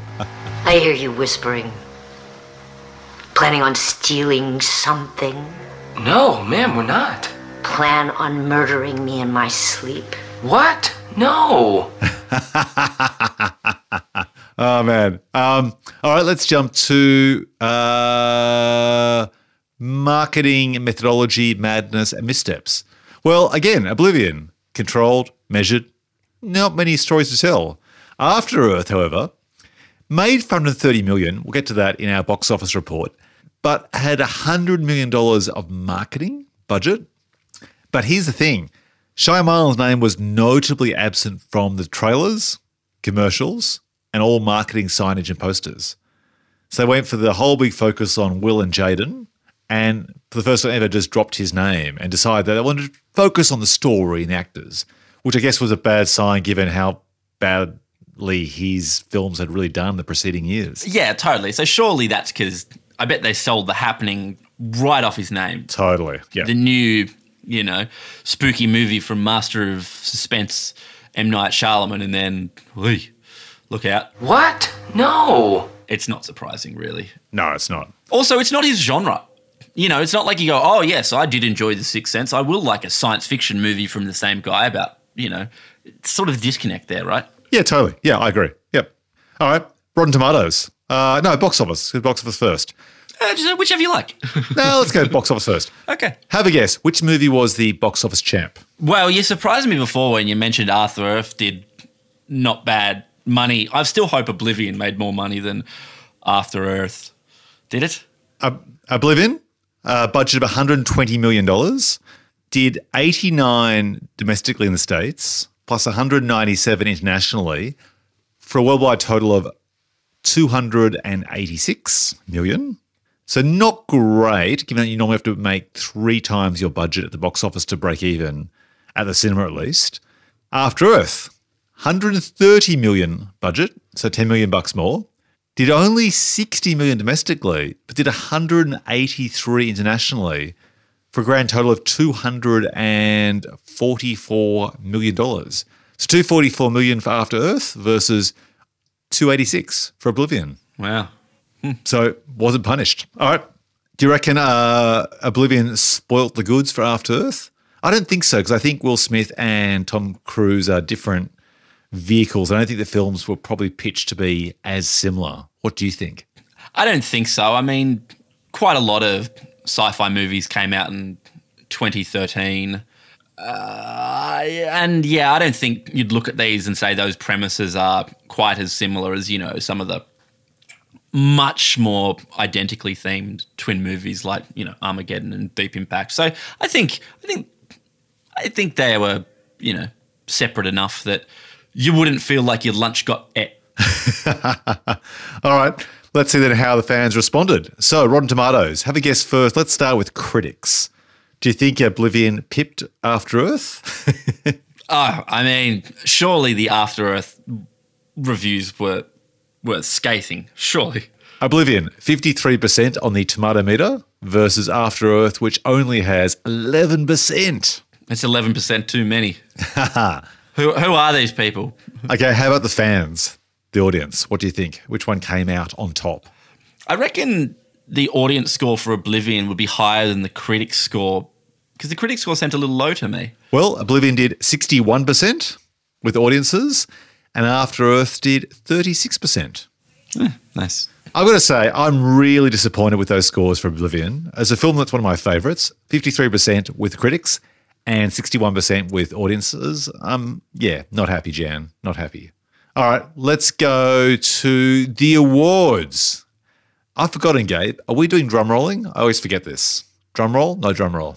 Uh, I don't know. It's sort of like dealer's choice. All right, Sam, awesome sound designer Sam, if you feel like whacking in some drum roll, do it here. Otherwise, we'll just fly quietly into the night. Yeah, that's right. If not, that's fine. We'll just move on. Like, whatever. Okay. Let's start with best title. Oblivion. Yeah, I agree. After Earth's not bad, though. I mean, After Earth says what it says it is on the tin. Uh, I think they're both I, – I, I'm a bit biased because I like the film Oblivion. Um, yeah, I mean, After Earth, I guess if it was a good film, actually could be a good title. Interestingly, Universal that made Oblivion once considered using the film's alternative title, Horizons, before changing their mind back to the original. I mean, I guess the only ding you'd have with Oblivion is it's it's vague. Like, you know, what is it? Is it got has it got anything to do with living in Oblivion? That nineties indie movie about Steve Buscemi as an independent filmmaker. Who's to say until I watch it? Yeah, okay. Um, all right. Do you want to give it to After Earth? No, I want to give it to Oblivion. I don't want to give shit to After Earth. All right, Oblivion wins it. Okay, best poster. Can you describe to our listeners uh, each of these posters on IMDb? Okay, so the Oblivion poster is a large bridge. Is that the? It's not the Golden Gate. No, some American bridge, because they're in they're in New York, right? Some in New York bridge, the bridge that goes to Jersey. I don't know, New York, some yeah. bridge, and it's all twisted and twisted and broken. And Tom Cruise is walking along it in his little dapper spacesuit. And then the After Earth poster is Will Smith's giant head, and then Jaden Smith's giant head. And it gives you no indication of anything that it's about two humongous headed men. So I think it's pretty clear which film is the winner, right? Oh, yeah. Yeah, that that giant head poster is no good. Yeah, it's terrible. It gives you no sense as to what the movie's about at all. Well, it does It does say danger is real and fear is a choice. Yeah, and Will Smith looks very unhappy, so I guess you get the idea that he's serious. Yeah, and that's some victim-blaming bullshit. All right, Oblivion wins. Uh, the Bill Fleck Big Break Award, named after American actors Billy Bob and Ben Affleck, who jumped from indie films into the Hollywood big time. Who got their big break in these twin movies, starting with Oblivion? Well, Andrea Riseborough, she'd sort of just been doing quite well regarded but certainly not huge budgeted English movies, you know. Never Let Me Go, Shadow Dancer, Madonna's movie, W E um, so, you know, she she could be up for it, certainly. Um, yeah, up for the award is what you're saying. Uh, yeah. Yep, I snap, I agree with that one. Uh, I think she kind of basically blew into the massive mainstream with this film. I mean, this is a huge movie to be in, playing Tom Cruise's love interest. I mean, that's a big break. How about After Earth? No. Okay. You don't want to say it, but the nominee clearly is Jaden Smith. He of no acting credits at all. No, no. He'd been in Karate Kid, dude. Oh, yeah. Okay. All right. Yeah. Or The Karate Kid. Okay. All right. So I guess Andrea gets it. Oh, yeah. Let's give it to let's give it to her. Okay. Moving on. The Before They Were Famous Award, or the Blink and You'll Miss 'Em Award. So starting with Oblivion. It's pretty hard. It's a small cast. Yeah, that's right. We still got to wait to find out if um, either of the twin girls who play Julia's daughter goes on to bigger and better things. So we'll have to come back in ten years and revisit this episode and then cut something in right here from the future. I think we're going to basically scratch Oblivion. How about After Earth? I was thinking Zoe Kravitz playing Jaden's sister. Oh, yeah. Yeah. Yeah? Okay. Yeah. Yeah. All right, Zoe, you've kicked on the bigger things since, but don't turn your back on the great award from the Twin Movies podcast. That is the Before They Were Famous Award. Okie doke. Let's jump to the Tommy Lee Jones Show Stealer Award, named after Tommy Lee in a supporting role in The Fugitive. Gabe, who stole the show despite being in a small or poorly written role, starting with Oblivion? Melissa Leo. I mean, it's not poorly written. I guess comparatively it's small. It's pretty good. Yeah, I guess so. I also thought Olga mm. Kurylenko's mm. role wasn't that substantial, but Melissa Leo, I think you're probably right on that one. Maybe. After Maybe. Earth, I had Sophie Okonedo. I thought she's barely in the movie, but I thought she actually brought a bit of emotional resonance to the movie. I actually believe that she was the mother. Oh, yeah. I mean, hard thing to do given how little she had. Definitely one of those actresses who is better than the movie she is in. That is for sure. Uh, I didn't mind the bloke who played the guy who talks to Jaden in the bug cocoon room on the spaceship. I thought he was all right. I don't know his name. I don't know the name of his character. He's just that bloke in the bug room who talks to him. Whatever. I can't recall him. Um, I'm thinking Melissa Leo. What do you think? Let's give, let's give it to Melissa Leo. She's good value. Done. All right, let's kick on to the Mickey Rourke Award, named in honour of the troubled actor who squandered his chance to kick on with bigger roles. Who didn't make the most of their opportunities after appearing in these films, starting with Oblivion? I don't know. I think Tom Cruise, Morgan Freeman, Olga Kurylenko, Andrea Riseborough, Nikolaj Coster-Waldau, Melissa Leo and Zoe Bell are all doing reasonably well. So yeah, I've got to say I would have thought that Andrea Riseborough would have kicked on more, to be honest. I'm surprised that having starred as a love interest in Tom Cruise movie, well, she's got a bit of autonomy and a lot of on-screen time, she didn't actually appear in more movies, like a Marvel movie, more big-budget movies. So maybe she's made these choices because apparently when she was asked about her worst job ever in a late twenty sixteen interview, so basically three years after the movie, she stated either shredding duck in a Chinese restaurant or Oblivion. Oh, wow. Okay. Ow. Damn. Ouch. Damn. Ouch. I wonder what she hated I'm, about it. But yeah, I'm not sure. I mean, but you're right. I mean, she did, you know, she was in Birdman and then she did Nocturnal Animals and she's in Death of Stalin. But yeah, she's not doing any more sort of hundred mil, million dollar, million dollar movies. Yeah. Okay. Um, After Earth, I guess you could say Jaden. I mean, yeah, fuck yeah. Let's give him this loser award. The Mickey Rourke Award. All right, Jaden. Yeah. You can add this to your, your other social media accolades. Let's jump to the Winner Winner Chicken Dinner Award. Um, who came out on top in each of these movies? Jaden Smith's going to have me killed, isn't he? um, who came out on top? I had for Oblivion, I had M eighty-three, the band. Oh, nice. They did the soundtrack and the director, Joseph Kosinski. Nice. Have Yeah, let's give it to M eighty-three. All right. No one came out on top of After Earth, did they? I mean, that's just a... Maybe Gary Whitta. I mean, he kicked on to do Rogue One, the Star Wars spin-off movie after this. So I guess this was between Book of Eli and Rogue One, so I guess he was able to leverage the opportunity. But this film isn't a great reflection on his screenwriting expertise. No, no, I think you're absolutely right. He comes out on top if he managed to dodge blame for this. Like if he – and like he may well be completely blameless and good on him, but so long as he didn't get stuck holding that, you know, bloody giant explosive turd – Um, when it went off, it didn't spray him with shit. Good on him. All right, uh, M eighty-three, uh, put away those Euro awards because the Winner Winner Chicken Dinner Award is coming your way. All right, uh, Best Dialogue Award. I don't feel we're going to have much here. Favourite quote. Well, I mentioned one earlier for Oblivion, which is Sally's line, played by Melissa Leo, "Are you an effective team?" That to me, just because it's like a... It's kind of like a bit of a earworm, isn't it? It gets in your brain and you can't forget about it. So that's my quote for Oblivion. What have you got?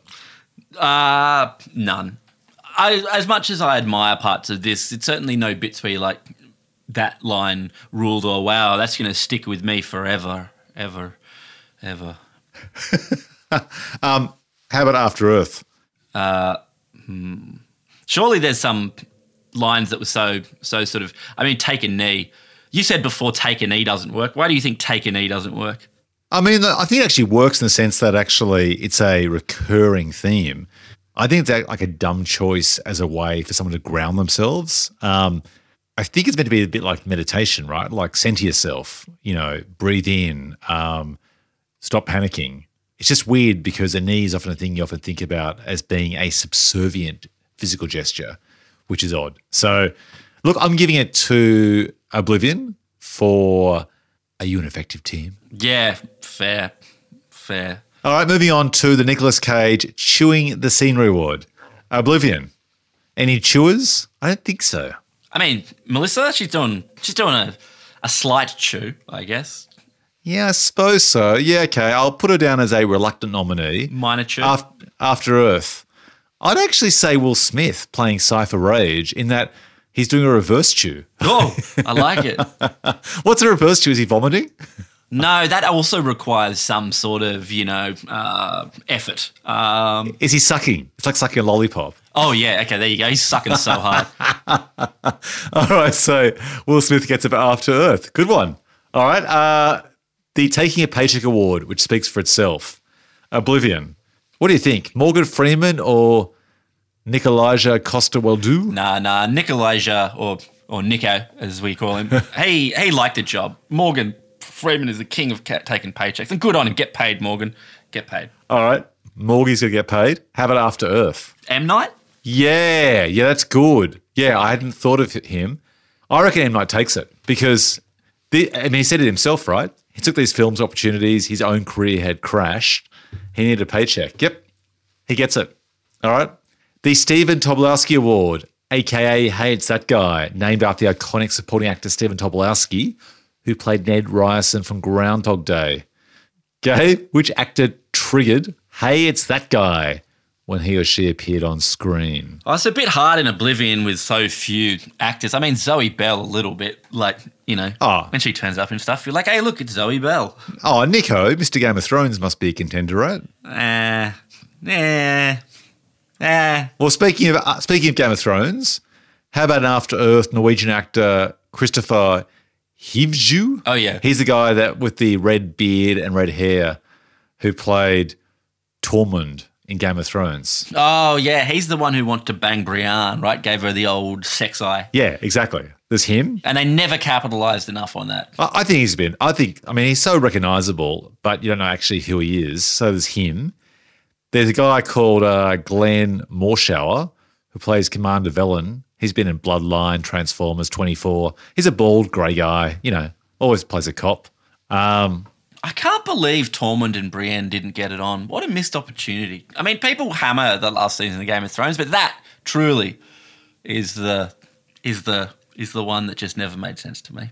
Let's give it to him. I love that guy. All right, so it's basically a pity award. Yeah, that's right. His name was Tormund Giantsbane, and he never got to chop the giant. Lady. All right. The Delroy Lindo Award for great actors who aren't cast often enough. Uh, I had Andrea Riseborough uh-huh. for Oblivion. How about you? Yeah, I'd love to. I like seeing her and stuff. Uh, uh, I mean, Tom Cruise isn't uh, cast often enough. We only get like one T C movie a year. How about After Earth? Any contenders there? I mean, Sophie Okonedo is great. Zoe Kravitz is great. I'd say Sophie's fantastic and isn't cast enough in films, although she's got, done a lot of T V. But I'd love to see her more on, on the big screen. Yeah, fair enough. Uh, but I'm coming to come back to Andrea, I think, for this one. Okay, give it to her. Okay. Uh, oh, we're up to the Memphis Reigns Award. I've been very excited about this award for potentially months because the winner of this award, to me, is a classic case, a deserving winner, because uh, this award is named after the absurdly named character played by Nick Cage from Gone in sixty seconds. So what could possibly top Memphis Reigns? Before we get to After Earth. Are you – wait, whoa. Are you suggesting there's a name in this that tops Memphis Reigns? It's got to be in the conversation as up there as a contender. Do you do we change the name of this award from this point on – because Ooh. you feel it's been topped. Oh, okay. Do I have to be reminded of this execrable piece of crap every time? Let's start with Oblivion. Uh, I don't think there were any weird names there, really, were there? Jack. Yep. Um, the only interesting thing is that he did play Jack Harper and Jack Reacher in a short period between two different films. And also his wife's name, Julia, is also the name of his wife from the Mission Impossible movies. Fact. Wow, good fact, good fact. All right, let's say the winner of this award, I think we'll agree it's the winner, with After Earth on the count of three, the name of the character. Okay. Are you ready? Yeah, okay. One, two, three. Sci for Rage. rage. Oh, you went for father and I went for son. No, clearly Cypher Rage is Cypher like, Rage. Cypher Rage. It's ridiculous. It's, Cypher Rage. It's, it feels like the not even the first draft of a screenplay. It feels like people just sort of eating cashews in a pub, drinking beers, and just tossing out names for a screenplay which will eventually be re- written twenty times. And the placeholder name is Cypher Rage. Which part? Before someone says, before the end of the night, oh, you know what? It's too obvious. But which, like, okay. Both. We'll get to the rage part, calling, but first name Cypher. Okay, yeah, that's that's a bold choice. Second name Rage. Whoa, you're gone for the double big name, you know? Totally. If he was just called Cypher Smith or, like, Thomas Rage. Oh, shit, yeah, Thomas yeah, Rage. Yeah. Greg, Look out. Greg Rage. Yeah, hi. I'm, I'm Greg Rage. I'm Gregory Rage. Oh, shit, yeah. Or I, this is my son, Ian Rage. Ian Rage. Is there anyone out there called Cypher, do you think? Like whose name is like, yeah, uh, Cypher Stevenson, Cypher. Well, there's a famous Cypher played by Joey Pants. What's his name? Uh, from The Matrix. Yeah, but that's not even his real name. That's his like mate. That's the name he gave himself. Yeah, that's his avatar name. Yeah, yeah. His name's probably Ian Rage. I, look, I'm a big uh, fan of stupid names, so I'm all for this type of name. I don't understand why they'd give a character the surname Rage when you're it, the whole movie is about not having. I know rage isn't fear or whatever, but they basically jammed all the emotions into one thing. Like, why, why isn't he called like Kitai Calm? Yeah, exactly. I agree. Like it, it, it, it's so it's silly, it's confusing, it's not clever. It's far from clever. I don't understand why they did it. Like, nah. I, I actually think, like I said, you're shitballing this, or spitballing this. You're shitballing. Shitballing. You're spitballing this at the pub. It's the first name you have as an idea. You're being a bit kind of meta, but it's on the nose. And then someone says, I actually, it doesn't even work because he doesn't get cranky. He doesn't get into yeah. a rage. And then um, someone would be like, oh, never mind, we'll call him Cypher Cool. Yeah, they said, oh, no, but it's ironic. It's ironic. You get it? Oh. He's It's rage, but he can't Irony. get into rage. It's an internal frustration, an internal rage. They should make a movie where monsters smell irony and then kill people. This film would have been like all over in the first five minutes. that that fucker over there's being ironic. Let's kill him. They, they're laughing at the inappropriate moments in the movie Taxi Driver at the screening. Let's kill that fuck.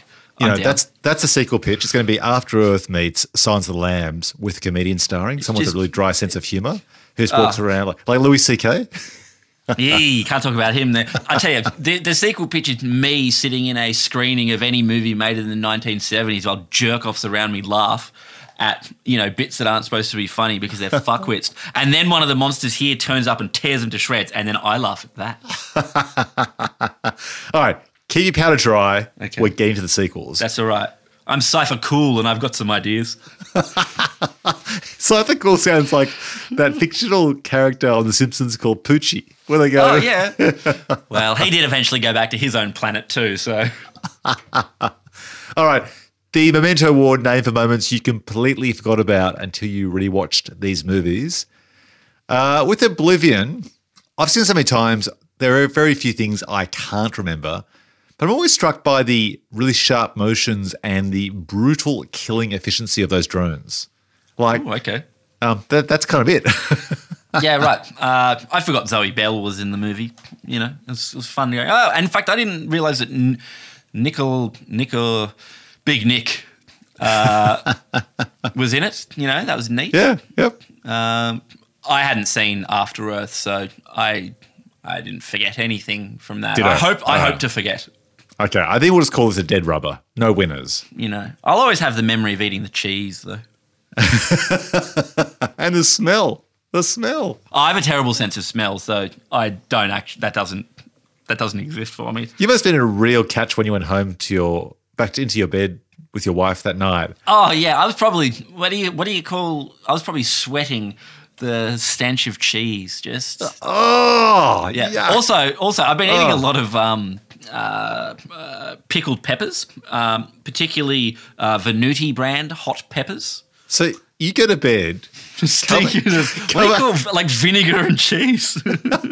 Covered in like, you said you were moist before. Like you had back. It's pepper juice. Yeah, chest moisture. So you go, you covered in like this thick sort of like film of like perspiration. Oh, nice. A fine with fuzz. Dry, with dried cheese specks over your chest. Yep. And then yep. like a drizzle of like pepper sauce. Yep, yep. Wow, you're a keeper. No, no, the, the worst thing about it is that the stink of After Earth hanged on me, and that was worse than them all. So. I'm sorry, Will Smith. That lasted a week. Oh, it's still going. Can't get rid of it. Um, okay, let's jump on to the Die Hard Award. Uh, did this movie, like Die Hard, inspire a legacy of clones? I don't think so. Not really. Clone sci-fi movies existed before these, and movies about not feeling emotions existed before After Earth. Yeah. Yep. All right, done. Okay, it's come to that time of the podcast, the Milking the Speed Cow Dry Award, named after the infamous sequel Speed two, which took the high stakes of a runaway bus in a crowded city and relocated it to a sluggish cruise ship. So, Gabe, imagine this. Let's say there's an opportunity to make a sequel to Oblivion or After Earth, right? Mm-hmm. Now, we know they're both about a protagonist and his loved one who must fight for survival on a post-apocalyptic Earth that's populated with dangerous predators. So, first things first, to get this job, which film do we make a sequel to and what's our pitch to a studio executive to make it? Go. Okay. Oblivion has a fairly definitive ending, I guess. I mean, the aliens could the aliens could come Well, Tom Cruise dies, but now Tom Cruise survives. Yeah, so the aliens could come back, I suppose, and, you know, mess with Jack fifty-two and so on. After Earth, After Earth sucked. But here, just out this just a little bit, Ben. What if you did make a sequel to After Earth and it was actually then about rejecting the bullshit of the first movie? Oh, so the first film was about aliens they can smell your fear. Yeah. And so basically Will Smith and Jaden have to suppress their fear, and unfortunately in the movie they actually come across as being quite boring because there's no charisma. Yeah. The sequel would be something like what the ending of Captain Marvel, where they learn to just be themselves and somehow... Yeah, like they, you know, they take it back to the alien because they, they didn't even, you know, there's still a whole alien planet or whatever, I presume, out there of...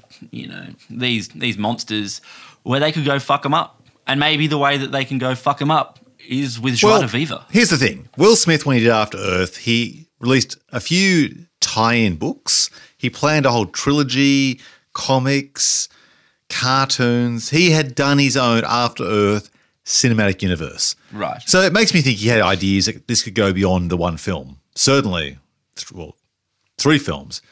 So, okay, that's one avenue because it feels like to differentiate the first film, the second film, you've got to like kind of change the angle, right? Mm-hmm. So maybe it's about finding your emotions. Mm-hmm. What if it went to the extreme? Oh. What if these things, if they feed on fear, what kills them? Joy?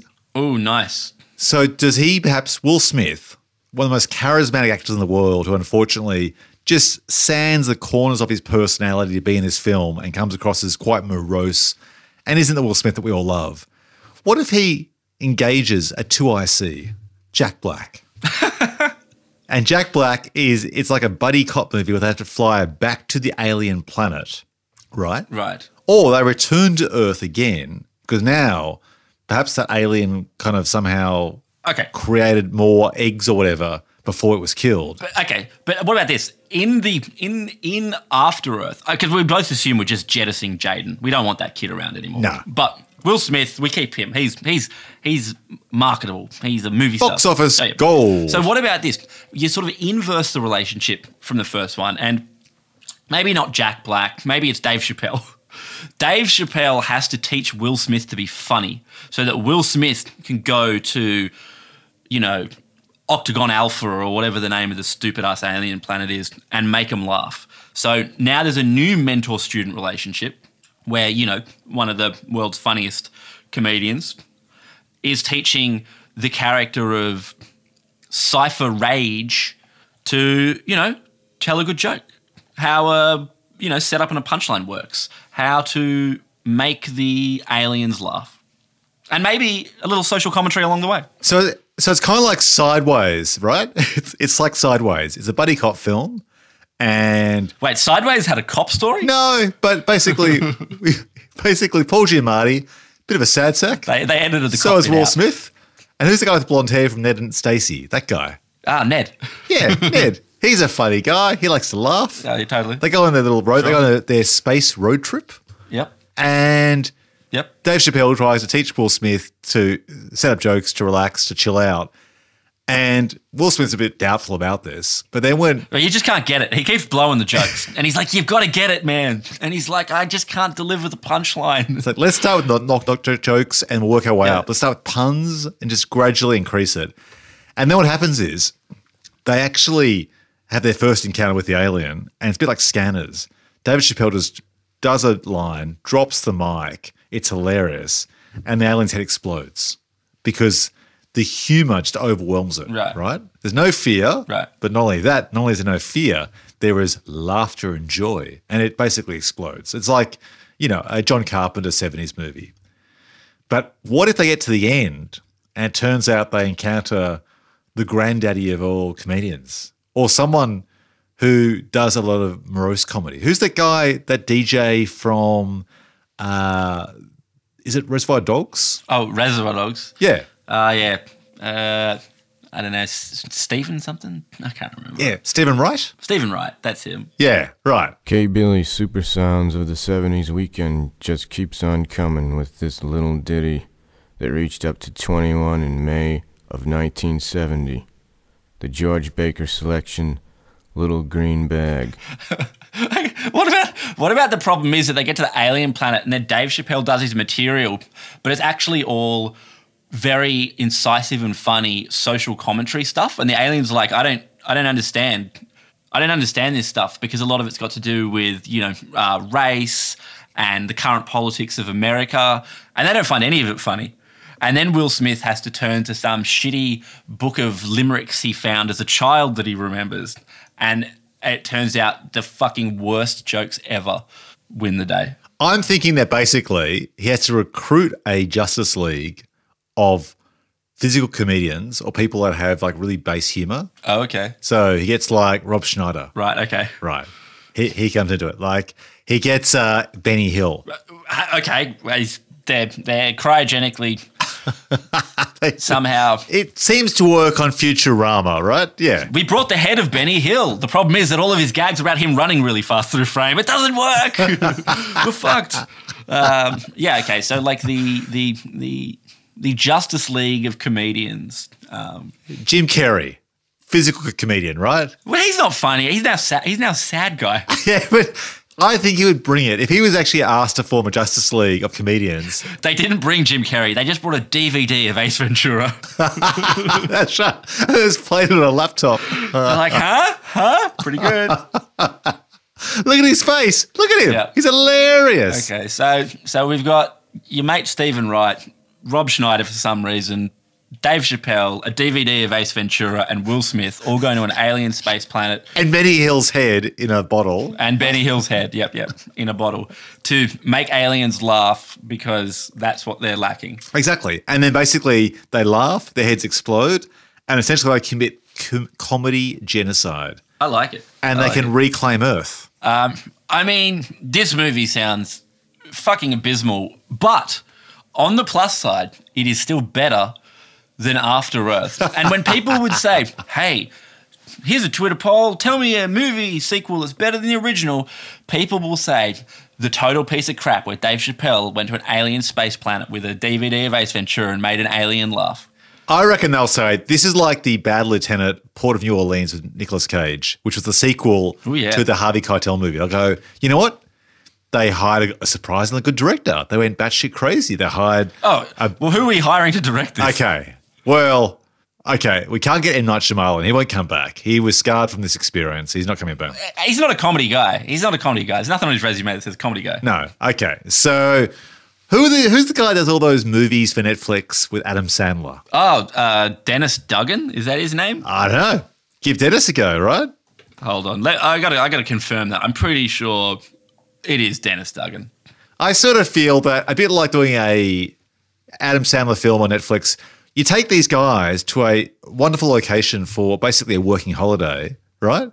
The Justice League of poor comedians, and they have a great time and just, you know, get in the mood, you know, sort of shoot little one-liners, little zingers, and uh, do it for, you know, points perhaps, points. And um, oh, you so you want to make it one of those lazy Adam Sandler movies where yes. Adam Sandler, Chris Rock, and David Spade fuck off on holidays and just make a movie for the first three hours of the day, and then yeah, fair, exactly, yeah, yeah. Will Smith gets us a drive around, get a bit of quality time in Europe. Uh, I think I think it's a winner. I guess the big question is, what do we call this movie? Is it After After Earth? Is it After Earth? Oh shit! I mean, it's a sequel. I didn't think this through. It needs to have a funny title. Back to Earth. That's not very funny. yeah, you give me nothing here. Help me out. I'm thinking. I'm thinking. Oh, shit, this is real difficult. After Earth. I always come back to the uh, the colon, and not like the one inside you, but, you know, After Earth, colon, something. Turd Burgers, twenty-eight. After Earth, colon, then the word colon. uh,